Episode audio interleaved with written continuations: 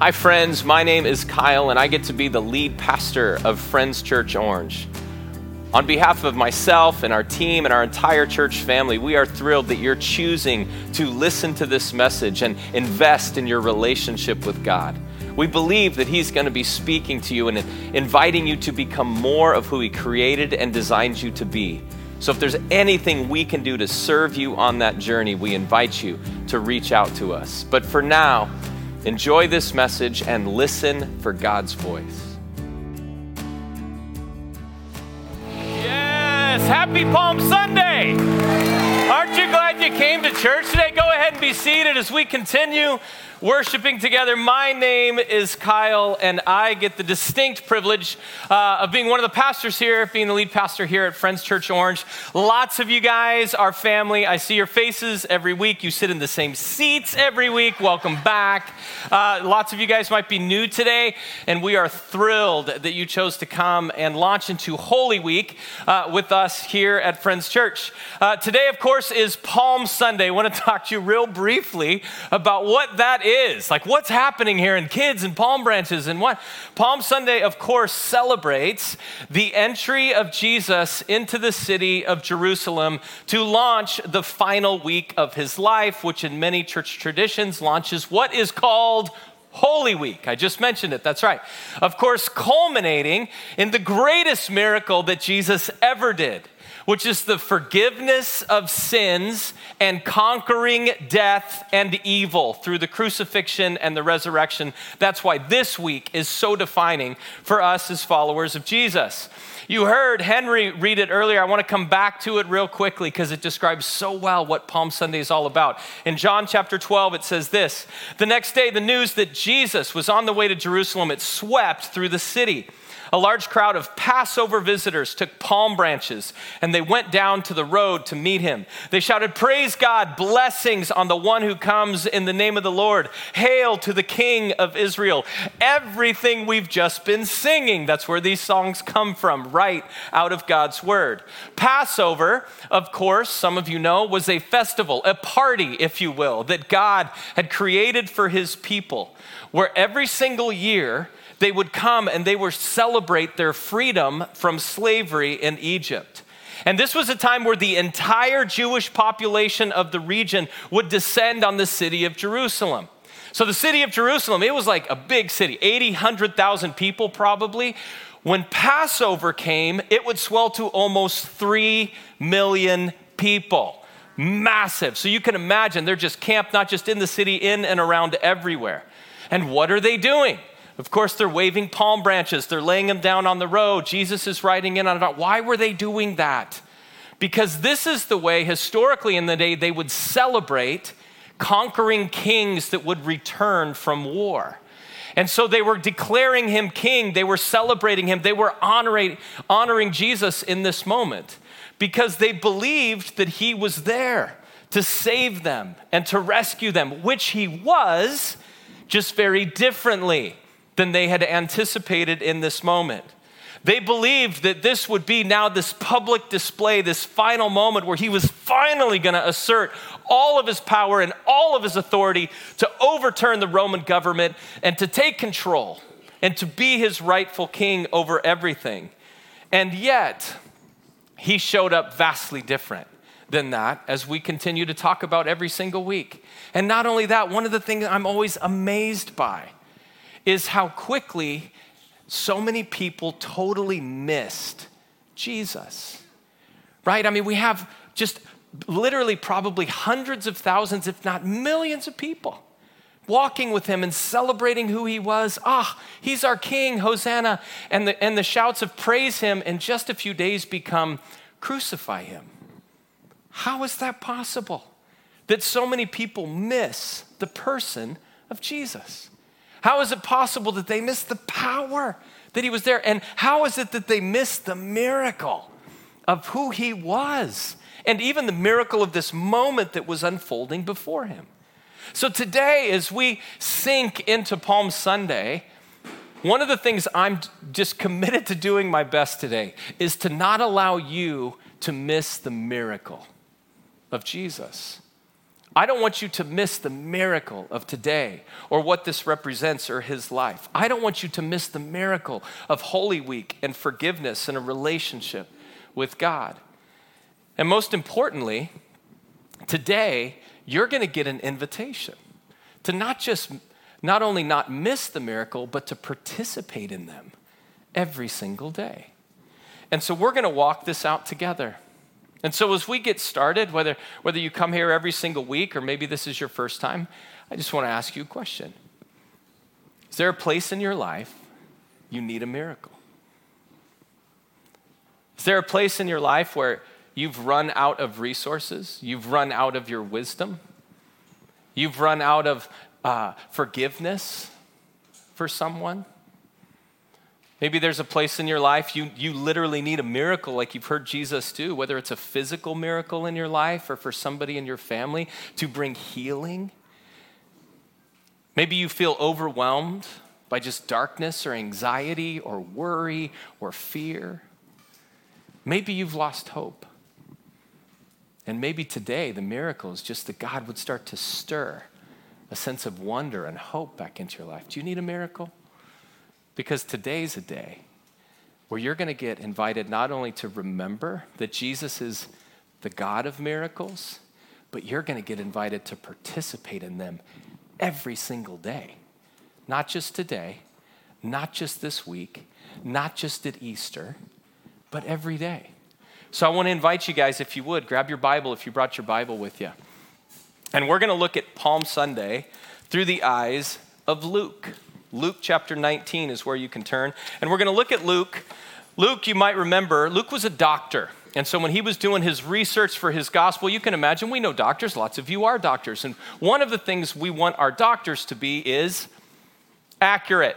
We need you to be right, right? We want to we want the correct diagnosis. And so one of the things I love about Luke, him being a doctor, is we can trust that this he even says this is an accurate account of Jesus. And so we're going to walk into this, and you're going to clearly see that there's a great celebration of miracles that's taking place on Palm Sunday, and even gives us a way to participate in them as we move through life. So, Luke chapter 19, starting in verse 29. It says this As he, being Jesus, came to the towns of Bethphage and Bethany on the Mount of Olives, he sent two disciples ahead Go into that village over there, he told them. As you enter it, you're going to see a young donkey tied there that no one's ever ridden. Untie it and bring it here. If anyone asks, Why are you untying that colt? just say, The Lord needs it. So they went and found the colt just as Jesus had said. And sure enough, as they were untying it, the owners asked them, Why are you untying that colt? I'm sure they did ask. And the disciples simply replied, The Lord needs it. So they brought the colt to Jesus and they threw their garments over it for him to ride on. As he rode along, the crowds, they spread out their garments on the road ahead of him. When he reached the place where the road started down the Mount of Olives, all of his followers began to shout and sing as they walked along, praising God for all of the wonderful miracles that they had seen. So they were living, acting out everything that we had seen. And you can imagine the Mount of Olives is just right across. There's a valley called the Kidron Valley, goes up, and the Mount of Olives is right behind us. I got a picture for you to see it. So you kind of have some context, right? Without all the concrete. But you can imagine, like, we're on the top of the Mount of Olives walking down the, the Palm Sunday walk. At the bottom, of course, is Garden of Gethsemane. And then right up the valley, you see the, gate, the city walls, and Jesus would ride through that wall. And where you see the Dome of the Rock, that's where the temple would have been. I took this picture. I would love to take you to Israel.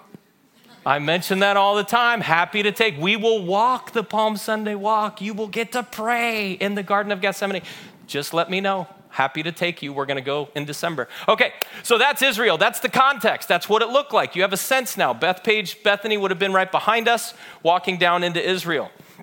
And here's the biggest thing we see they were what? Praising God for all the wonderful miracles that they had seen. This was about celebrating miracles. That's what Palm Sunday was all about. That's why these people were going nuts. They were celebrating miracles that they had seen. So, what had they seen? Right? Well, you can imagine a bunch of this crowd has probably come with him from the Galilee region. And so these are people that had seen and experienced the miracles of Jesus. So you can imagine many of them, either them personally or their family members or their friends, had been healed by Jesus. They might have been the people that were blind and could now see, people that couldn't walk and now they could walk, people that had leprosy and now their skin was like a baby. It was beautiful. You can imagine these are people that experienced these miracles. Maybe some of them were ones that had been fed by Jesus right? Remember that where he takes a, a couple fish and a couple loaves of bread and feeds thousands of people? These are the people that had celebrated, they had seen these miracles and they're going, this is the guy, this is him. They had seen him calm storms and overwhelm, and then most of them, just prior to this, of course, is where he raised Lazarus from the dead. He had just raised a, a dead guy back to life. How many of you were here last week? Let me see, right? So you got a chance. How great was Heidi? just full stop for a moment right here, right? She was fantastic. If you weren't here, I want to encourage you at some point, go back and listen and file this message away on finding hope in suffering. Because she just wove her story together with the story of Lazarus in the most beautiful and hopeful way. So I want to invite you guys. But Lazarus, that had just happened. And so you can imagine there's millions of people in the city. That's why so many were at Lazarus's tomb because they were all there for Passover. So all of a sudden, all these people, they had seen all these things, and for some of them, maybe a few, they were probably also celebrating the miracles that are embedded in this passage, in these verses we just read. Now, I know what you're thinking. What miracles? It's not like there, he's not, he didn't heal any, did I miss something? He didn't heal anyone. There's no resurrections. It's not like he fed them all as he was walking down the hill. Like, what are the miracles? It's like, oh, there's so many. The first one we see is that Jesus riding on a donkey, on a young colt. And you're saying, that's a miracle? He could ride a horse? It's like, wait a second. This is a prophecy that's being fulfilled right before the people's eyes that some of them probably would have remembered. You see, almost 500 years prior to this, there's a guy named Zechariah who wrote down this was to happen. Look at what it says in Zechariah chapter 9. Rejoice, O people of Zion. Shout in triumph, O people of Jerusalem. Look, your king is coming to you. He's righteous and victorious, yet he's humble, riding on a donkey, don- riding on a donkey's colt. This is just one of over 300 prophecies that Jesus' life fulfilled. This is just one. That's a miracle. It's like, are you kidding me? That's unbelievable. But what about all the other miracles in the passage? And I know what you're thinking. What other miracles? Wait a minute, that's interesting, Zechariah and stuff, but there's other miracles. You missed them? So did I for years. But there's miracles embedded right here. Look at this. Look at this. Look at verse 30. Go into that village over there, Jesus told them. As you enter it, you'll see a young donkey tied there that no one's ever ridden. Untie it and bring it here. If anyone asks, Why are you untying the colt? Just say, The Lord needs it. So they went and found the colt, just as Jesus had said. What? Are you kidding me? You're not like, that's crazy. There's a donkey in the doorway. Jesus is saying, You're gonna go, and I want you to go, and what you're going to see is there's a donkey in the. There's a dog. They had to be listening, going, Jesus, this is nuts. What? And yeah, and somebody's going to come out, and if they ask you, just say, the Lord needs it. And it's like, okay, I'm sure. Could you imagine Jesus saying that? Just put yourself in this place. You are not amazed yet. Listen to what's happening. Jesus is saying, here's what I want you guys to do go into that village. There's a donkey in the doorway. I want you to untie it, bring it back here. And if anybody asks, just tell them I need it. That's what they got. And you can imagine, they're probably walking going, Are you kidding me? Like this, oh, how's this gonna work? And then it's like they start to get closer, and what do they see? A donkey in the doorway. And they'd probably go, Ah, this is crazy. And then they'd start, have to start going, Well, do we wanna just steal it? then we just grab that rope and run, or what? Like, I don't know, they're sneaking up and they're untying this thing. And of course, the owner, What are you doing? Right? If it's not a miracle enough, uh, well, the Lord needs it. Okay. Are you kidding me? Like, that's not amazing? Like, there's already there, and then the people just let it go? Like, that's not a miracle to you? That's incredible. Everybody say, that's a miracle. That is a miracle. There's two miracles that have already happened. Now, I know what some of you are thinking. You're like, yeah, what if Jesus talked to the owners? What if he set the whole thing up? Right? Because here's the deal there's some theologians that actually believe that's what happened. Because Jesus would have gone to Jerusalem every year for this festival, for this Passover, right? And it's possible that he was there and he's like, hey, here's what's going to happen. And they kept it all quiet. So let's just say, let's just say you're right. Let's just say, right. What about the fact that no one's ever ridden the donkey? Have any of you ever tried to ride a horse or a donkey that's never been ridden? I didn't think so. But I think we all can imagine, you know what, you know what horses and donkeys aren't born with? This sense of, I love to be ridden. They're not. They have to be what? They have to be broken. They have to be trained. They have to represent. And all of a sudden, Jesus gets this donkey that Luke is very specific, says no one's ever ridden. And they bring it to him and they start throwing blankets on. Jesus just hops up there and it's cool with it. Here's the deal some of you understand it. You've seen movies. I grew up in Chino. We had an acre and a third, and so we're like the citiest people of all in Chino. But you know what? My dad believed we need horses because we have an acre and we're in Chino. So we got a horse and we got a pony, and my sister and I, and we'd ride all these things. And here's the deal they were already broken when we got them so we could ride them. But as we got busier, you know what we didn't do? Ride them right? And so all of a sudden, you know what happens just to a, a horse or a colt or a donkey you don't even ride for a long time? They don't let you ride them. They're like, I'm done with this. I've found freedom now. I don't, you don't, we'd get down, right, just down our driveway, and that thing would throw me off so fast and go running back up the hill to where my food is because that's all it wanted. Here's the deal it's a miracle. There's a donkey in the doorway. A total miracle that's happening right here in this passage, and we totally miss it. But this is the life that Jesus is inviting us into a life where you get to find miracles in the mundane. You get to see and participate in the miraculous every single day.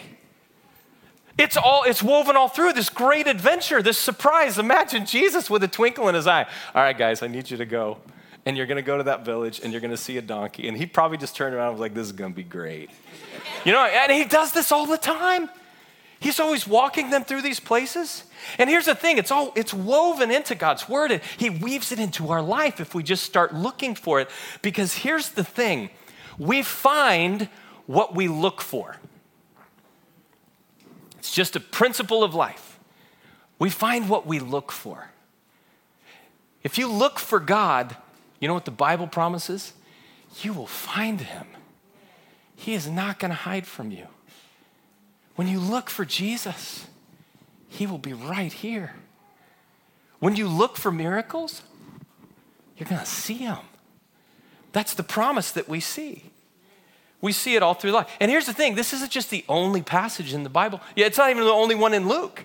We've been going through the series called The Good Life, right? Good life, clearly, life with God, and now we know it's a miraculous life. But it's all about the life of Peter. Next week, we're going to look at Easter through the lens of Peter's life. It's going to be awesome. But here's the thing let's just pause for a minute and look at Holy Week through the eyes of Peter. Let's take this concept of finding what we look for and experiencing miracles through the lens of Peter. Okay, so this is Palm Sunday. Just a few days later, right, is the Last Supper. Lots of you guys heard about the Last Supper. It's essentially the Passover meal that would have been shared. And so look what happens just three chapters later in Luke chapter 22 as Jesus is preparing him and his disciples for the Passover meal. Jesus sent who? Peter and John ahead, and he said, Go and prepare the Passover meal so we can eat it together. Where do you want us to prepare it? They asked him. This is where it gets good. He replied, as soon as you enter Jerusalem, a man carrying a pitcher of water will meet you. Follow him. At the house he enters, say to the owner, The teacher asks, Where is the guest room where I can eat the Passover meal with my disciples? He'll take you upstairs to a large room that's already set up. That's where you should prepare the meal. They went off and found everything just as Jesus had said. And they prepared the Passover meal there. Are you kidding me? Say, that's a miracle. That's, we, you've read through this so by a million times, and we, it's like, No, that's no big deal. Okay. It's a what? Are you kidding me? There's almost 3 million people in Jerusalem. Think about this. They're outside the city. Here's what I want you two to do. I want you to walk in, which, by the way, there's like seven gates all around the city. I want you to walk in the city. You're going to see a man with a pitcher. Out of millions of people, follow him. I mean, it's like mission impossible. It's the best. It's like, are you kidding me? And this is what Jesus does all the time finding miracles in the mundane. There's a donkey in the doorway, there's a man with a pitcher. And here's the thing just pause for a second. This happens in our life all the time. And we just kind of shrug our shoulders like, that's no big deal. Are you kidding me? How many of you, have you ever been in a crowded place, sporting event, Disneyland, something like that, and you run into somebody you haven't seen in years? Anyway, just let me see your hands. How many of you like, wait, what? That's crazy, right? There's a donkey in the door. There's a reason that that's happening and unfolding. You sit down and you start unpacking conversations. It's like, what? How's that possible? What? Because it's a miracle. We see it all the time. Have you ever thought why? What? Why? See, we can walk away and just go, oh, that was weird. That's a miracle. That was a donkey. It was a man carrying a pitcher. It's like, wait, what? What in the world? What, why did I run into them? Because here's the thing it's a miracle. Maybe it's a miracle God has for you, or maybe it's a miracle He wants you to be for them but it's a miracle. What are the odds? Three million people in Jerusalem. Find the guy with the pitcher. Okay. It's crazy the way this unfolds. But it's interesting, right? Not everybody saw or celebrated the miracle. Not everybody saw the miracle of Jesus that day.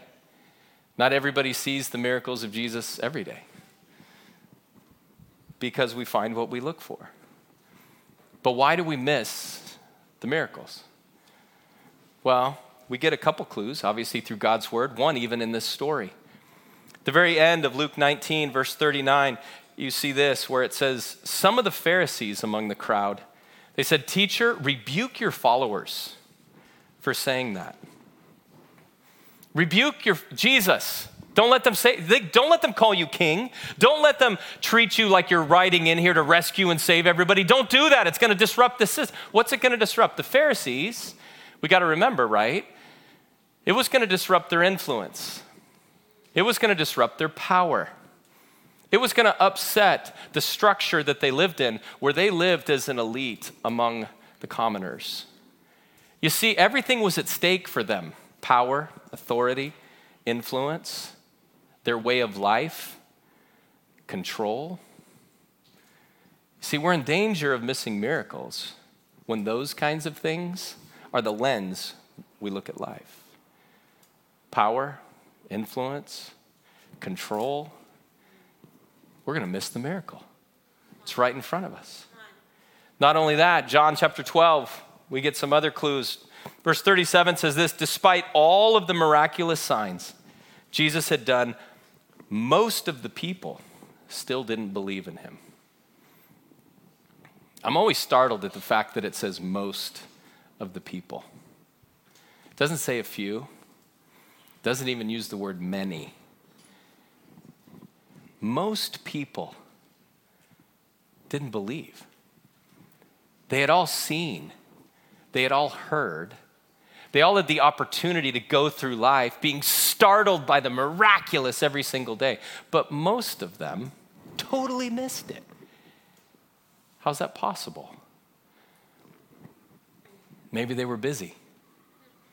Maybe they were overwhelmed at life and their own problems, and they were just trying to stay in their lane and say, you know, it's like reading a, an article and going, wow, I hear about that Jesus thing, that's crazy. I'm doing everything I can just to manage my life right here. Maybe, like many of them, they were looking for this king, for forgiveness, for grace, for the miraculous in, in a way that suited them. But because Jesus showed up so differently, they couldn't reconcile that.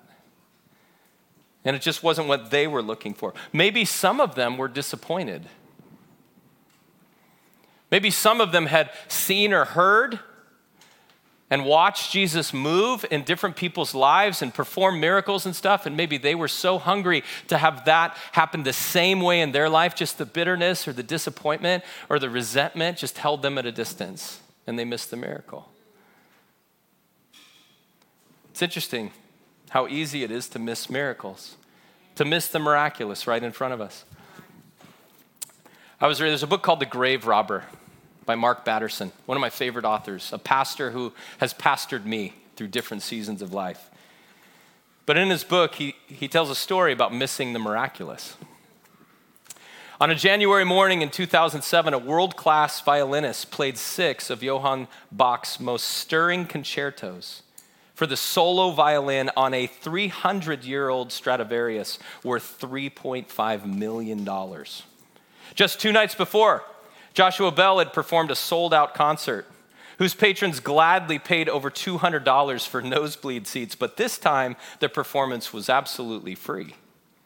Bell ditched his tux and his coattails and he donned a Washington Nationals baseball hat and he played incognito outside of one of the busiest metro stations in the city.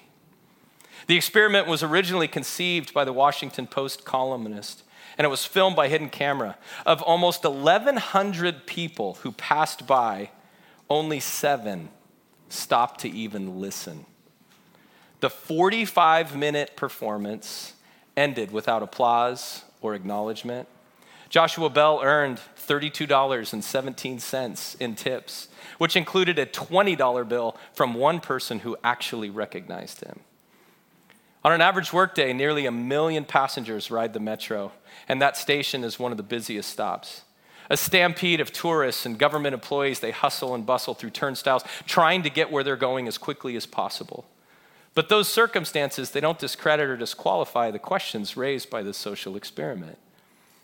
If we don't have a moment to stop and listen to one of the greatest musicians in the world, playing some of the finest music, ever written, on one of the most beautiful instruments ever made, how many similarly sublime moments do we miss out on every day? Miracles are happening all around us all the time, but you won't see them if you don't know how to look for them. Miracles are happening all around you every day, all the time. but we'll miss them if you don't look for them. Maybe it's the busyness of life. Maybe you're just trying to get through the turnstiles to get through the next stop or the next appointment. Maybe you're just trying to achieve the, the next office, the next promotion, the next degree or diploma or whatever it might be. But are you in danger of missing the miracle that's right in front of you every single day?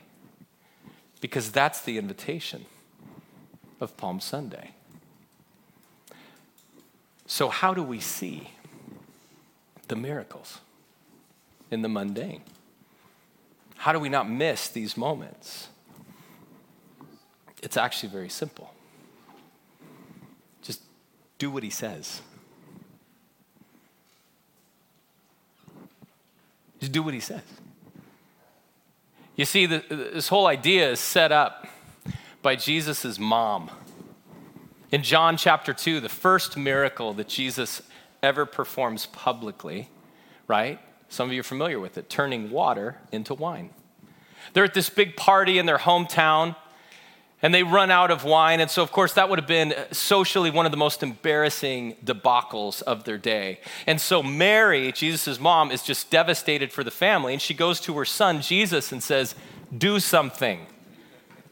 You got to fix this. Help him out. And Jesus, of course, says, Mom, it's not my time. It's a, I'm not ready. And Mary, being a good mom, basically totally ignores Jesus and there's some servants that are standing nearby. And so she doesn't talk to Jesus anymore. She talks to them and she says, Do what he says, do whatever he tells you to do. And so I imagine the moment Jesus going, Ah, okay, mom. And he looks and he'd see these jars, that, uh, six of them that hold about 20 to 30 gallons of water. And so he tells these servants, he goes, just go fill those things up with water. And you know what they did? They did what he said. And they went and filled him up with water. And then pretty soon the host of the party comes and he starts dipping it out and he tastes it. And it was the most unbelievable wine you could imagine. He's like, ha, this is spectacular. Why have you been hiding and saving the best? What is happening? Because they did what he said. Do what he says. And it's what we see lived out in this passage. There's a donkey. Here's the deal. Guys, go over there. You're going to see a donkey in the doorway. The owner asked us to do it. And what? so they went and they found the colt just as Jesus had said. Peter, John, here's what I need you to do. I want you to go into Jerusalem, look for the guy with the pitcher, follow him. So here's the deal they went off to the city and found everything just as Jesus had said. You want to experience the miraculous? Do what he says. Can, we got to do what he says. He was constantly, every time he'd heal somebody, right? He's like, here's what I need you to do spit and make some mud, go and wash it off in the pool. And what, that guy could have gone, this is crazy, and just wiped it off and walked away. he might have missed a miracle. Jesus with the lame man at the pool, here's what I need you to do get up and take your mat and walk. He had to do what Jesus said. You want to walk in miracles? You want to participate? You don't want to miss them in your life or somebody else? You got to do what Jesus says. And so all these little clues are sprinkled throughout, not just the Bible, but all of the Gospels. And so by the time you get to these moments, even though the disciples are rolling their eyes and going, I don't know, and is this even possible? After they'd experienced so many miracles, you know what they did? They did it. They did what he said. They still found a way, enough trust, enough belief, enough hope, enough possibility to try because they did what he said. They probably would have even remembered Jesus' own words. In John 10 27, my sheep, they listen to my voice, I know them, and they follow me. You listen and you do. That's it. That's the formula, the recipe for miracles. You got to do what he says, you got to walk it out. And here's what's beautiful you just have to put yourself then in position to hear him and then do whatever he says. And you'll get a chance to see miracles. You'll get a chance to be miracle. And here's what I love. You're already doing it. You're here. You're in a place. You're in a position. You're in a posture to just listen to Jesus. See, because here's what I believe that's happening right now. Yeah, you're hearing me, but what you're really hearing is this massive collision of the need that you walked in with, and the songs that we've been singing, and what stirred in you because of the kids, and the invitation to announcements, and then what Palm Sunday's all about. And all these things are just colliding in your soul and in your spirit and in your mind. And guess who's really talking to you? It's not me, it's Jesus. And if you just do whatever he says, you're going to see a miracle and you're going to be a miracle. It's what he promises. It's what you're going to find. But you got to do it. You got to walk it out. Put yourself in a position to listen. Just come back. Come back to church. That's your first step. You're like, I don't know. I don't believe it. Okay, just do what he says. Show up again next week. See what happens. You ready to be a little more adventurous? Join me at Alpha. I watched, I watched God through Alpha Every single week we'd get together. It was unbelievable what would happen. You know what we'd get together and do? Just talk about the miracles. We see God do. You won't believe what happened to me. How many conversations started that way? Because we put ourselves in a position to hear God. When was the last time you read your Bible? You want, a, you want a miracle? You want to be one? You want to see one? You want to participate in one? Just listen to what he wants to say to you and do it. It's going to happen. This isn't me, this is God saying this stuff. Serve, forgive, be generous, be kind. This isn't about earning your way back into God's presence, checking a bunch of boxes, do what's great. He's going, that's where you get to hear me. That's where you get to see and receive and participate in the miraculous. And that's why we would even want to. Imagine for a second what these people got to experience. Imagine the disciples with all the skepticism walking out and then seeing a donkey and going, oh my gosh. And they go and they take it and they're bringing it back, just laughing and going, this is crazy. But then, not just them, imagine the owners of the donkey. As they watch Jesus walk down that Palm Sunday walk, they're going, That's my donkey. That's my donkey. I let it go. Imagine the people right? That we had said that were either healed by Jesus or their family members or their friends. Imagine the people at that first party going, I was there at the first one. I drank the wine. Oh, that was water. Like, I got that. This is why Palm Sunday is a big deal in their party. Imagine the people that just before this, Jesus raises Lazarus from the dead, and then what do they say? He says, Go unwrap him. Are you kidding? Imagine being Lazarus walking down Palm Sunday and go, I was dead last week. But imagine being the people that unwrapped him. Could you imagine that party? Could you imagine that celebration as they're walking together? Because why? They did what he said. You want miracles, you got to do what he says. You've got to listen and do it. Walk in it. And I know what you're thinking. You're thinking, this is great, Kyle. This is 2,000 years ago. Does this really work today? Oh, baby. Just last week, we got away, our team. Listen, I'll give you just three snapshots. We got away as a team and we said, we want to go hear God together. We got to get out of the context. My brother in law has a, a conference room in Huntington Beach, right, right down by Main Street. So we're there, and before we get started, we're like, let's go get some coffee and hang out. So we go to the coffee shop that's, clo- that's closest and convenient. And all of a sudden, we're there, and I see Kylie, who's our, our children's person downstairs, right, taking care of your kids. Kylie's having this conversation for like 20 minutes with this worker at one of the stores. And I'm like, what's happening? So we get back in the room. Kylie's like, you'll never believe what happened. I'm like, what happened? She goes, well, just a week ago. She goes, I was down here in Huntington with some friends. We're like, let's just go pray over people, see what happens. And she goes, I'm, I'm in the store, and God says, you need to buy a hydro flask for Johnny. And she's like, ah, that's crazy. There's a donkey in the doorway. And she's like, I don't think so. She kind of fights it off, and then she's like, I don't know. So she takes a risk, goes to one of the employees. She goes, Is there a guy named Johnny who works here? She's like, Yeah, but he's not here right now. Great. I need to buy him a hydro flask. And they're like, What? There's a man carrying a pitcher. So she's like, I just need to do it. She goes, Can you just, here, buys it for him, leaves it for him, just says, Make sure he gets it. The guy she's talking to just a few days later, Johnny. We get there, we're getting our coffee. She's like, Is Johnny here? She's like, Yeah. And he comes out, he's like, You're the one? Like, and he goes, You have no idea. He goes, My somebody had just stolen his. Like, we, and it was like a big deal to Johnny, and it's like, ah, somebody had stolen it. So everybody knew that he needed it, except there's a donkey in the doorway. That's just the same morning.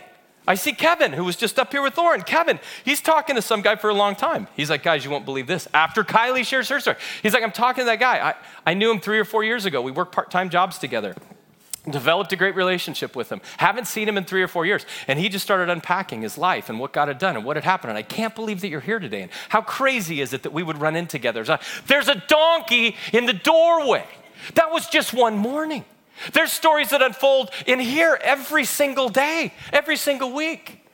We got to sit down, have lunch with some people that all we start talking baseball and sports because if you get around me much we're talking sports. Like that's part of part of the deal. And so we're talking sports and baseball and she's like the greatest coach that my youngest son ever had. She's like that's my cousin. There's a donkey in the doorway. How would you know Last week, I'm talking, I hear this story about a lady who comes to church and she hasn't been to church in years because of COVID and because of having babies and just because of life. And then there's all kinds of pain in her life. And so she just finally makes it. It's the first Sunday she's been in forever. And she sits in the back by herself. But then somebody walks in who actually knows her. So she helps her get her kids dropped off and she sits with her. And this person actually has her mother in law with her who never comes to church here because she lives in Northern California, but she couldn't fly home. So they're all sitting together in the back row and come to find out they're unpacking their pain and what God's doing. And she said, Oh, I had twins too. I know what's happening. Would you like my number? And maybe I can encourage you. There's a dog that's in the back row. You have no idea what's in this room. But if you listen and you do what he says and you take some risks, you're going to experience the miraculous. And that is the promise of Palm Sunday. Don't miss the miraculous. Don't miss the miraculous. Because it's not just about Easter next week. It's about today and what God has for you right now. So, if you would, just close your eyes for a moment.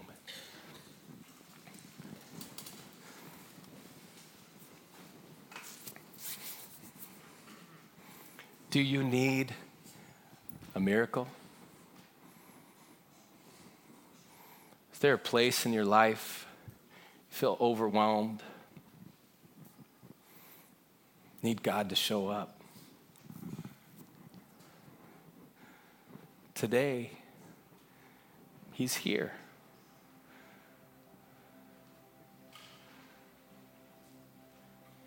So, God, thank you for speaking to every single one of us. Thank you for knowing, even before we did, about why we're here today and the invitation that you were going to give us to walk in the miraculous with you. And so I pray as you continue to speak to every single one of us that you would help us really listen Listen to the invitation. Listen to the wonder. Listen to the awe. And you would help us be humble and courageous enough to do what you're asking us to do. For some of us, that might mean letting go of some things. Letting go of some bitterness, letting go of some resentment, letting go of some anger letting go of some addictions or behaviors that have kept us in prison and prevented us from seeing and experiencing the fullness of the miracle of you. Maybe for others, it's taking hold of something, trusting, believing.